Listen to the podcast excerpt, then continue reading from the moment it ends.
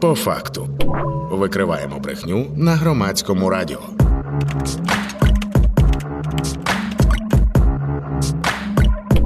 По факту. Вітаю слухачів та слухачок громадського радіо. Ви слухаєте по факту спільний проєкт громадського радіо текстів та стопфейка, виданнями, які чудово знаються на тому, хто та як намагається нас обманути. Ця програма виходить по понеділках та четвергах. Мене звати Вікторія Єрмолаєва, і ми починаємо.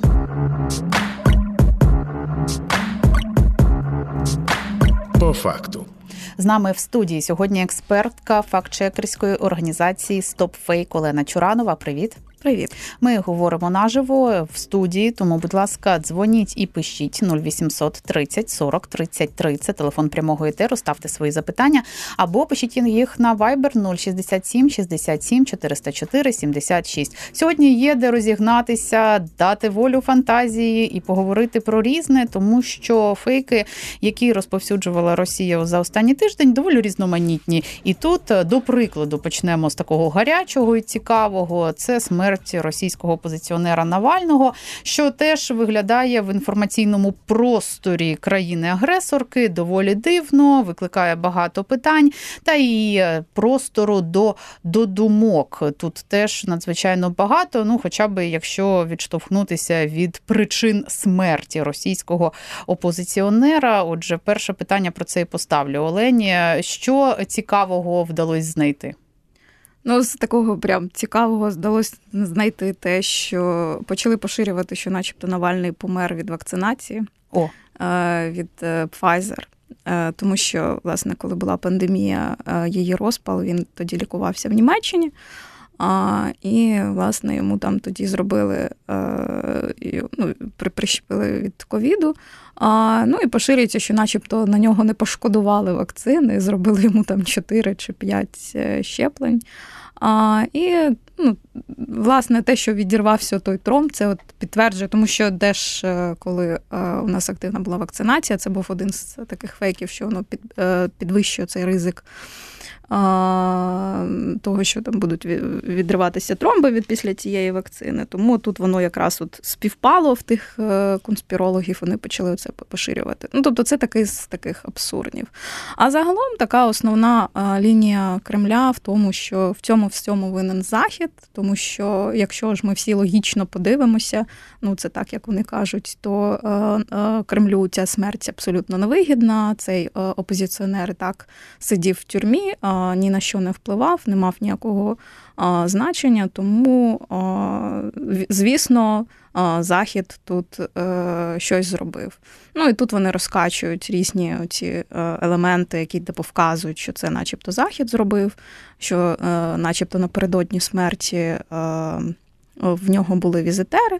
Ну і там дійсно до нього і мама приїжджала, і вона це сама підтверджувала, і адвокат. Ну, за декілька днів, так вона сказала, mm що була декілька днів тому. Він був е, так, життєрадісний, mm живий, здоровий, посміхався. Є і відеокадри, які теж, е, начебто, ліберальні російські змі публікують е, доволі активно, що він почувався добре. Так, так. Ну тобто вони оці всі факти, які дійсно сталися, вони всі все це е, зводять докупи. Ну, як працює в принципі пропаганда дезінформація, так і е, все це інтерпретують е, по-своєму, так як їм вигідно. Тут так само використовується той факт, що дружина Навального опинилася якраз в Мюнхені, коли його вбили, і теж вони це виставили, представили, що все це не просто так вона там з'явилася, що все це було підлаштовано, тому що Захід знав, що зараз Навальний помре. Ну і власне, от в такому ключі все це відбувається. Там Захарова заявляє, що подивіться всі ці заяви, те, що Захід отак миттєво зреагував. А власне, як він міг зреагувати інакше на смерть е, лідера опозиції в Росії. А тим не менш в Кремлі це проінтерпретували, що, начебто, це свідчить, що е, так як хто голосніше кричить, хто голосніше звинувачує, той сам і винний в смерті Навального. Мені дуже цікаво за цією логікою, як же ж вони допустили, щоб якісь західні сили і структури якось проникли на територію колонії, де утримувався Навальний. Що ж вони йому зробили, якщо там просто відірвався Тромп? Ну воно ж абсолютно нелогічно і абсурдно все звучить. Ну так, так, власне, коли дивимося на на ці різні наративи, та вони абсолютно аналогічні. Хоча, і, і до речі, ті самі питання деякі російські блогери теж ставили, що а, якщо ми визнаємо, що Навального вбив Захід, то тоді а, ми визнаємо в той факт, що будь-хто може а, е, дістати будь-кого, там будь, будь-якого російського громадянина на території їхньої країни і зробити з ним будь-що. З чого е, я е, теж трошки сміялася, це коли гуртала TikTok, А якось так виходить, що російські канали ці тікток канали вони просочуються, коли щось таке гучне відбувається саме в український інфопростір. І в, мене в алгоритмах точно немає росіян, а тут чогось знову полізло. І що мене зачепило, це те, що вони були дуже так здивовані неприємно. Вони були стурбовані тим, що українцям виявляється все одно, що Навальний помер. А, Ну тут е, різне до речі, поширювалася щодо того. Е, і, от, до речі, дуже важливо відзначити той факт, що все ж таки вони звертали увагу на різні меми, на радісні пости з приводу того, що помер Навальний. І, власне, на це е, е, звертали увагу саме пропагандисти, різні ці російські так звані воєнкори, і вони це представляли якраз в ключі, що е, ось дивіться, як українці реагують, і власне вони це зверталися до е, е, опозиції, так до лібералів. Вони казали, що дивіться, як українці з цього сміються. Тобто їм байдуже на вашого на вашу опозицію, тому чому ви. Підтримуєте тоді Україну? Чому ви підтримуєте, виступаєте проти війни? Якщо е, українцям на вас е, на вас все одно. І навіть в цьому ключі теж просувалася теза, що дивіться, ми всі один народ. Тому що як росіянам більшості все одно на те, щоб е, помер Навальний, так і українцям. От я не знаю на що в мене більша алергія, ніж на фразу, що ми один народ. Е, чесно, от просто вже неможливо навіть чути, але вони продовжують просувати цей наратив е, зі свого зі своєї колокольні, з якоїсь своєї логіки. Чомусь вони продовжують так вважати. Хоча ми насправді вже давно так не вважаємо. Е, з приводу цього так дійсно було багато мемів щодо Навального, було багато бутербродів в стрічках. Я, до речі, навіть не одразу зрозуміла, до чого бутерброди. Коли зайшла в Фейсбук, потім вже згадала, що це стосується фрази Навального, що Крим не бутерброд, щоб його туди-сюди повертати, віддавати. Це він говорив в контексті, що якщо він стане президентом Росії, чи поверне він Крим Україні. Він сказав, що ні, тому що не бутерброд. От саме тому і публікували ці меми дуже активно. Обурились росіяни образилися на ці меми. Чогось вони не ображаються і не обурюються, коли е, у нас е, сотні е, цивільних можуть буває таке, що гинуть за добу. Чомусь це не обурює. Бутерброди обурили. Ну що ж, такі вони ніжні у нас наші сусіди, рухаючись далі фейками і наративами, які розповсюджував Кремль. Це, звісно, активна тема. Це Авдіївка. І, е, до речі, напередодні, сьогодні 19 лютого ми говоримо, якщо хтось буде слухати цю програму в записі, 18 лютого зламали акаунти Української правди у Твіттері мережі X, ще Ліганет і ще деякі медіа. І саме на зламаних цих сторінках публікувалися що фейки про Авдіївку. Тому я так роблю висновок, що зламати такі гучні серйозні майданчики в Україні для розповсюдження саме таких фейків, це йде йдеться про те, що ця тема вона е, надзвичайно важлива зараз для росіян, що вони представляють це як свою найвеличнішу перемогу, а мабуть, упускаючи ті моменти, скільки вони штурмували це одне маленьке місто на Донеччині. Ну абсолютно такі е, факти вони просто опускають, і про це ніхто, звісно, не говорить. Вони це все представляють як дуже успішну операцію, не дивлячись на те, скільки вона тривала, так і скільки втрат вони понесли під час цієї операції. Вони взагалі е, все це представляють. От те, що я таку тезу побачила, і вона і далі поширюється. Що ця е, битва, так звана за Авдіївку, це для них як Курська дуга під час е, Другої світової війни. Ну і вона вказує на те, що далі все піде ще краще. Ну тобто, це вже там прямий шлях до перемоги. І власне все це висвітлення про Авдіївку, воно от якраз от відбувається в тому ключі, що все фронт посипався, українські війська там масово поширюють ці там відео, як Пересуваються наші військові, і е, вони розказують, що вони хаотично втікають, ніякої організації немає, ніякого виводу військ немає. Там про солдатів позабували військове керівництво. Ну тобто відбувається таке ще більше, якщо раніше і так це було все деморалізація. Так зараз все це ще в більшому масштабі відбувається. Дуже багато різних відео поширюється, дуже багато різних якихось звернень. Постановочні відео також ми фіксували на наприклад, поширювалося відео абсолютно постановочне з жінками, які е, в військовій формі, які розказували, що їх відправляють в Авдіївку там помирати за Зеленського. В них немає вибору, і тому от вони е, туди їдуть. Владі на них все одно, і що вже навіть жінок е, знищує так званий київський режим. Вчора навіть була новина, не вчора на днях була новина, що під Авдіївкою РФ знищили батальйон жінок і пенсіонерів. О. І саме так був заголовок. Є у нас такий батальйон, виявляється. Цікаво. Батальйон жінок і пенсіонерів.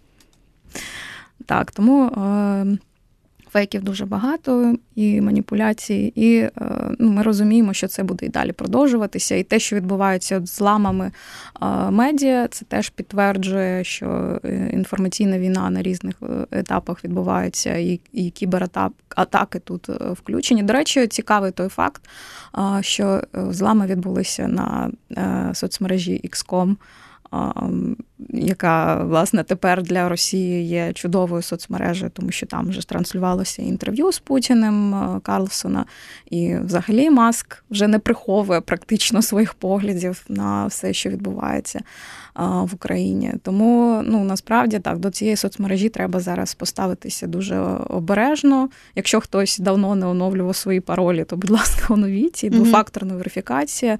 Ну або загалом е, уважніше просто ставитись, і можливо навіть і не варто там і користуватися нею. Я от сьогодні думала про те, що ну це такі доволі серйозні великі майданчики, Українська Правда, Ліга, Апостроф, так, якщо я не ще. Mm-hmm. Я переконана, що у них все добре з кібербезпекою всередині редакції, і тим не менш. Сторінки зламали.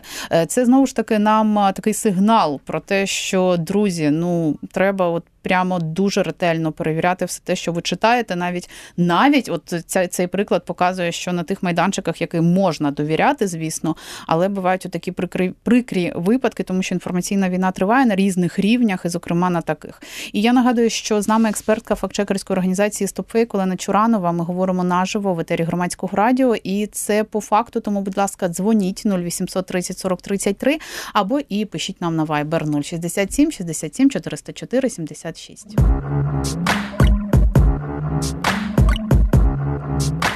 По факту. Е, є ще теми до обговорення у нас сьогодні, і, е, зокрема, документи Кремля, які викривають приховану пропагандистську кампанію, спрямовану на президента України Володимира Зеленського.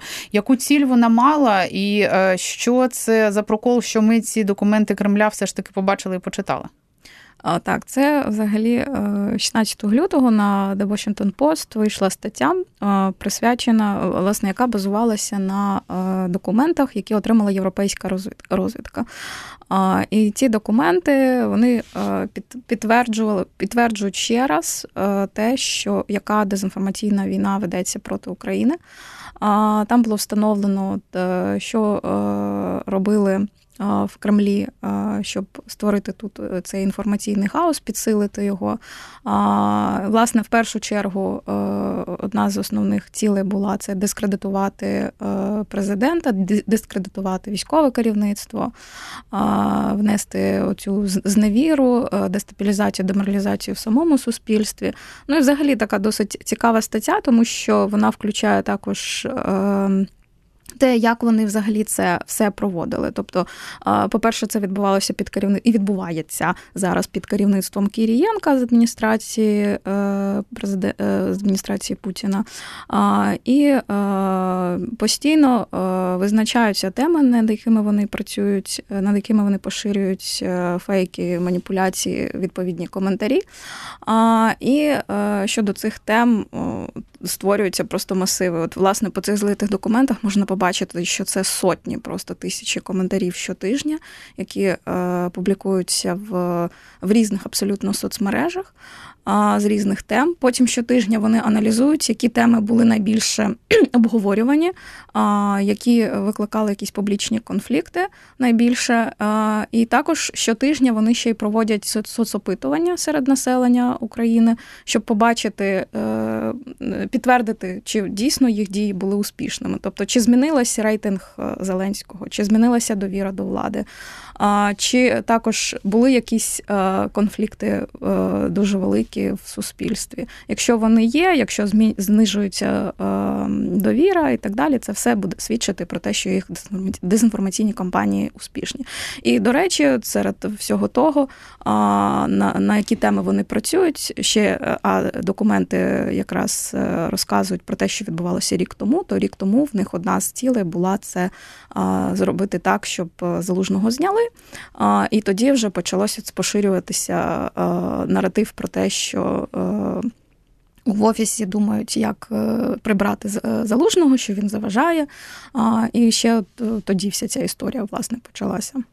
Якщо росіяни хотіли пробрати залужного, і їхня мета була саме зміна військового керівництва, і вони її досягли, то як це все е, могло зіграти їм на руку? Тому що ну українці доволі активно підтримали залужного. Це ніяк от не додало, мені здається, погіршення стану ставлення до збройних сил України та й до самого колишнього головнокомандувача.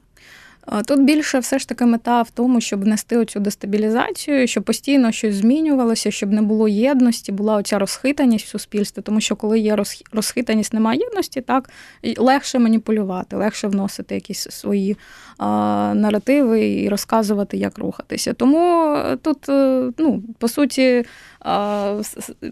немає е, сенсу там обговорювати, кого вони там саме хотіли. Вони просто хотіли вносити оцю дестабілізацію, щоб саме в керівництві там між президентом, між військовим командуванням єдності не було.